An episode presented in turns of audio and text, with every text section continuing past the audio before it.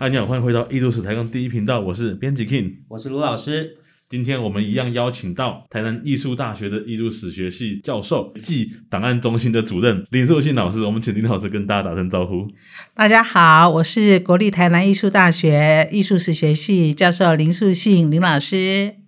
哎，老师好！那个，我们上次已经请老师来跟我们分享过你曾经策的一个展览。那这次呢，我们想让观众更认识一下老师。那老师想我请问一下，你在进入艺术史这个领域之前，整个学习跟教育的历程大概是如何？好啊，我很高兴今天可以跟大家分享。我本来是念东海大学历史系的。哦，历史系。对呀、啊，感觉好像有一点落差跟艺术史。真的吗？不会啊，还好还好。历史的范兄兄弟学科啊，兄弟学科。对对对对啊，我们那个时代是没有艺术史系的。啊、哦，对对对对对。然后，其实你知道吗？因为我在历史系的时候啊，我常常去参加中文系、建筑系啊，他们办的一些活动啊，像他们去参加史迹考察。那那时候啊。像建筑系他们去参观古迹，我就去啊；中文系也去参观淡水古迹啊。我那时候看到淡水红毛城啊，然后看到鹿港的建筑，我就很好奇啊，那些建筑到底上面是什么？当时的老师都跟我说：“哎，可能你这个可能可以念艺术史吧。”所以老师很有先见之明，他已经先预见有艺术史这个东西了。对啊。不过，其实另外一个真正的契机应该是算一九八九吧，一九八九，嗯，一九八九，那时候其实算是台湾经济最好的时候了，是是吗？呃，算是台湾经济很好的时候。然后那一年我报了，那是救国团，那时候台湾有救国团那种出国的那种应对，哦，是，对对对。那我报了那个北非南欧团，那时候去了埃及，看到埃及的那一些古文明。然后那次我觉得我受到很大的冲击，我回来我一直在想那些东西，那些上面的图文到底是什么？我回来就一直想，我我除了看到那些东西，我更想知道那些东西是什么。回来我就问我老师，我老师就给我一条明路，嗯、他说你就去读艺术史吧。对，所以、呃、连续两个机会都指向这条路，林老师就展开了这个艺术史的。我后来就开始去查什么是艺术史。所以您那时候是直接就去 Ohio 这个对对对拿的学位嘛？对对对，我就、那个、对。所以你那时候是硕跟博都在 Ohio 拿的硕，硕跟博。对，不过其实你刚刚这样听我讲，其实老实讲，我刚开始其实是想要去念宗教艺术。哦、是是是是是，埃及埃及宗教吗？神庙，那对不对？我觉得刚开始是。想要去念宗教艺术的，对，其实不是书画艺术。然后，所以，哦，对，你其实你知道，我大学的时候我还跟着去走过那个亚妈祖嘞，台湾的传统宗教。对对对。那后来去了 Ohio State 以后，然后因为我们那边的东方艺术就是有佛教艺术，然后也有书画嘛。那后来修了我后来指导教授 Julie Andrews 的书画以后，就发现近现代中国绘画史其实好有趣哦。嗯，对。然后其实这就讲到，其实也很好玩。我大学念历史的时候，我觉得现代史好无聊，哦都在打仗。哦。但是艺术史、现代史就是不这么回事了。对呀、啊，因为其实我就发现，讲历史的时候，卢老师也是历史系的，但是我觉得我们讲历史都几乎都在讲战争史、政治史，对，都在讲政治史还是政治史。对对对，我们很少讲文化史。就算是讲到文化史哦，可能你说比较具体的艺术类的那个。那个部分在古典艺那个历史学里面也并不是那么受到重视。对对，对，然后所以我在上艺术史的时候发现那一段好好玩，差不多。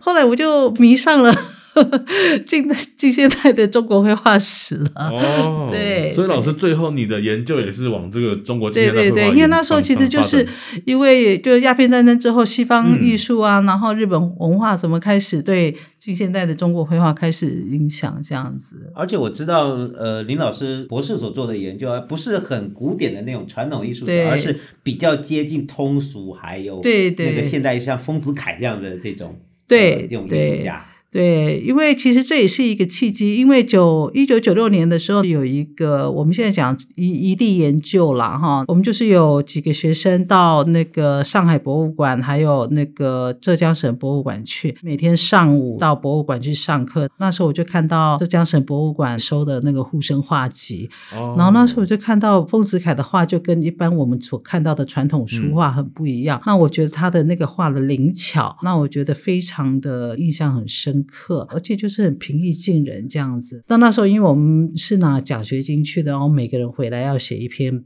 论文，然后隔一年要那个就是要发表，嗯、对，所以那时候我就写了他的护生画集，所以我就对他。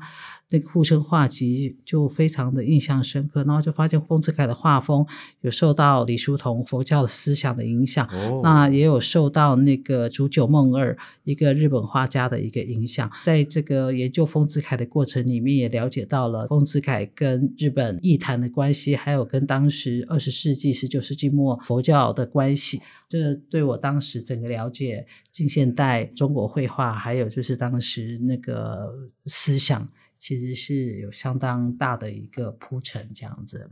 说到丰子恺老师，你可能不知道，我以前在念书的时候，国中、高中是有选丰子恺的文章的。哦，是啊、哦，所以以前就知道丰子恺，就觉得丰子恺是一个生活感很强的人。是是是，没错。聊很多风花雪月、生活上的大小琐事。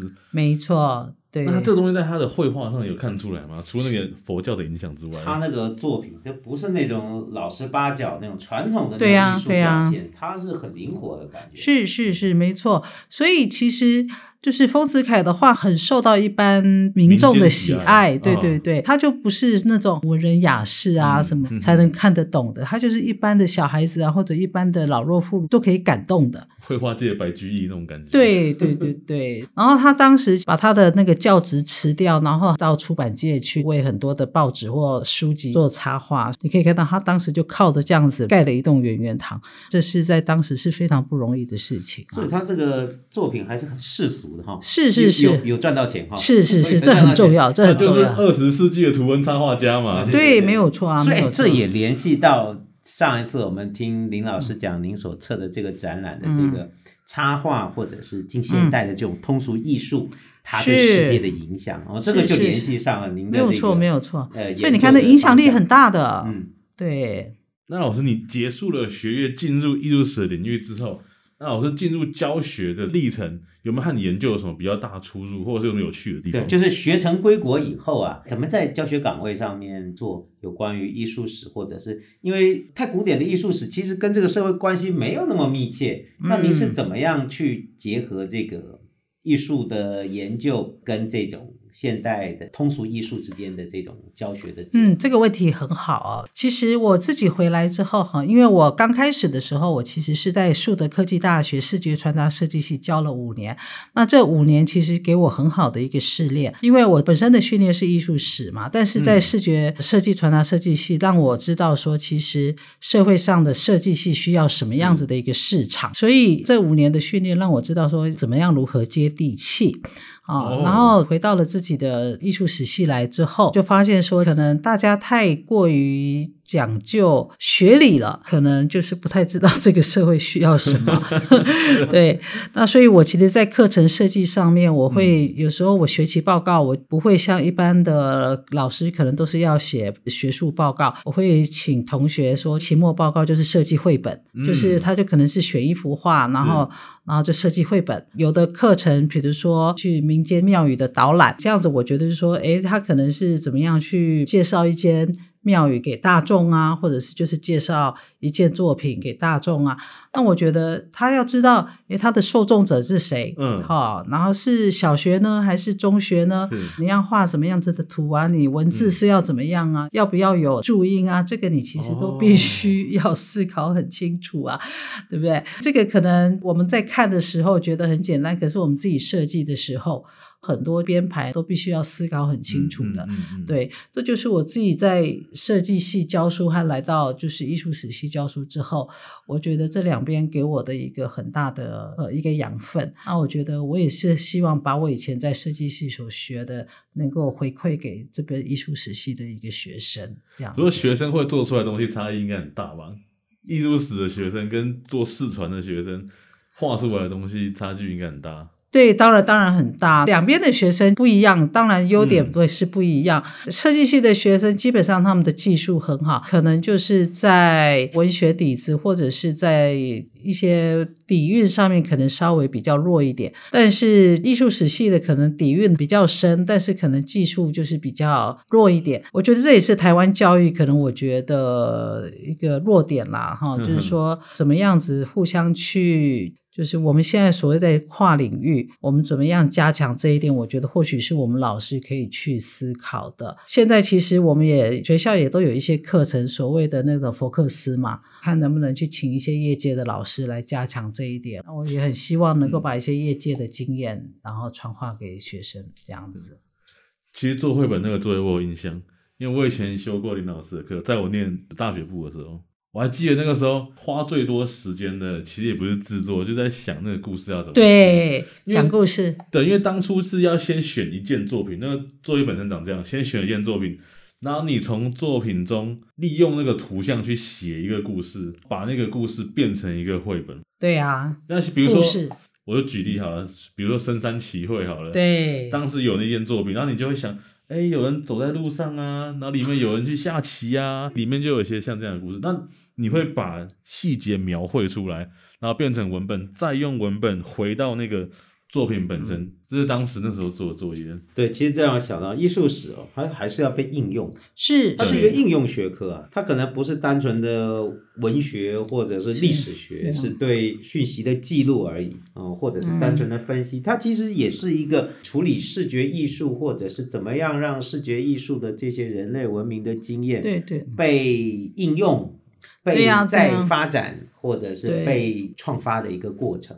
对，如果单纯只是做学术研究啊，那也是太枯燥了。因为主要是我常跟同学说，不是每一个人以后都会往学术走。那是对对对对，所以我觉得，我觉得我我们的责任可能是要让他们知道怎么跟社会未来的工作结合。嗯，哎，艺术史学毕业的学生好像比较多进博物馆或者是美术馆工作，对不对？这大概是一个比较常见的、常见啦，常见的一个。典典型的工作，大家也期待可能是这样，但是也不，我觉得那只是宽广的道路的其中之一。对对，但一般也会要求也至少要硕士吧？对，如果是对对对对，如果是博物馆的话，博物馆工作学历有限的硕士。对，那老师，你以前策过一个展，我记得那个时候我可能还没进学校。有一个展叫《面面俱到》，是在讲装帧，对不对？对，哎，那时候你还没进学校。我那时候应该还没进学 校。真的啊？对，林老师可以多讲。显露的我很年 轻。是啊。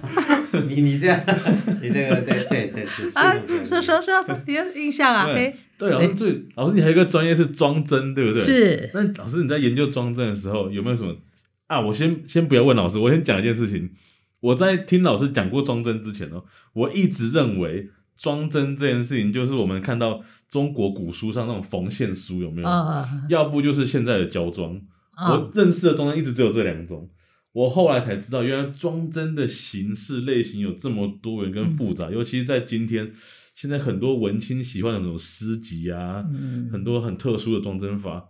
那我们知道老师对于装帧这件事情的研究有没有什么有趣的事情可以跟大家分享？好啊，好啊，真是太高兴了！你跟我提到装帧，其实会走上装帧哈，也算是一个偶然啦。其实装帧在台湾的研究要少，对，真的很少。对，嗯、会走上装帧，其实丰子恺其实是之一。哦，是哦，对，因为丰子恺延续的影响，哎，对对，延续影响，对，因为丰子恺也受到鲁迅的影响。嗯，那鲁迅其实是就是当时他留日。那鲁迅是因为留留日的关系，那当时其实就是十九世纪末二十世纪初，中正在日本是一个很重要的一个思潮。嗯，对，所以当时其实鲁迅在中国，他其实在推。嗯，对，嗯，不过在中国主要是只有在封面这个部分。哦，不过在日对，只有在封面的，嗯，但在日本的话，它其实是连胶装啊，就是连那个精装本身，整个装订艺术都是一个对对，整个装被关注的重点。对对对，哦，对，都是哦，它其实是一个立体的，对，然后做的非常非常的漂亮。包括他的那个书盒，包括线装，嗯、然后怎么那个缝，对，还有缝的方式，对对对，缝的方式非常非常的漂亮。对，所以我觉得那真的是一个工艺的美学。但是其实在中国，他们其实是已经是发展成一个独立的一个学问，在法国，它也是一个独立的一个。就是一个独立的一个学科，但在台湾比较没有受到重视。我是觉得说有待开发啦。那当然，这方面我很希望之后再继续做。那在台湾，其实我觉得装置一方一直都是放在修复。嗯，啊，对对对，修复。因为古典书籍他们要重新装回去。对，对，都一直放在修复。对，对，然后一直不是放在艺术史里面。是。对对，所以其实我的资源基本上一直也都不是那么的。那么充足，因为它其实一直放在修复。嗯、不过，我觉得这是一个其实是蛮有趣的。嗯，如果说只是一个技术的层面的话，可能还太单薄的，让我们看到了这个艺术形式的丰富的面貌。嗯、对，它可能不是技术而已，它不是，整个审美或者是设计的这种眼光，怎么样把这种装帧的形式跟封面的设计。对内页的设计，对质感的设计，对，没错，纸质包括它的纸质，对，这是这其实是一个艺术设计的概念，对对对，不是单纯的技术性的装裱，对，而且它的有些设计是连观看方式它都会帮你做设计，没错，你正的翻跟反的翻，没错，还有中间有插页跟假页的模组，对对，那个是很有趣的一个。台台湾其实，在日治时期西川满。就做到非常非常的精致，但很可惜，战后其实这个就有一点断层。战后台湾比较不重视这个，对，就就不是哦。我我觉得有可能是那种工业化兴起之后大量，所以台湾现在还有没有，比如说出版单位或者是比较用有一些还是有啦，我觉得还是有一些人，有一些出版社，有一些出版社，它基本上我觉得有一些它还是很精致的，会有几个，我觉得有有一些设计者，他还是会比较。重视的去，我不确定出版社名称，可是我知道有一些你去找现代诗人，对对对对，诗人的诗集，他们那种私下出版，可能两百本、三百本的，他们就会玩得很花俏。限定版，这都不只是文学创作了，对对对对对对对，它就是艺术品，他已经把它当艺术品了。可是他现在困难点就是他没办法出太多，对，他那因为他一百本，因为西川满基本上就是把它当艺术品，他就不觉得他是一般的人，他就觉得他就是艺术品。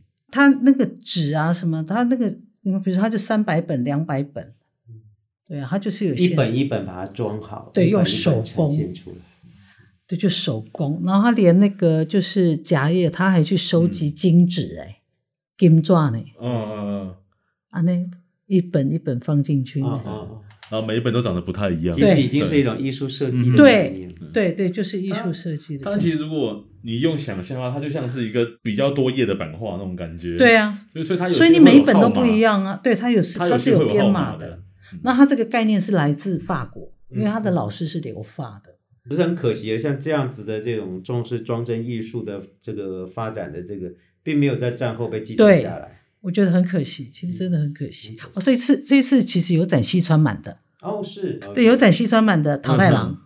哦，有展西川满，所以是连那个书籍本身原件送过来展，对对对，那难得的机会看一看，对对对，有展西川满的装帧模式，对，你知道他那时候，比如他用那个矿物质原料，那时候东洋画嘛，然后对，因为他当时是流行那个创作版画，西川版自己在用东洋画的那种矿物质原料，然后再涂上去，然后还有限量版，因为他总共出了七十九版，只有十本是有图的。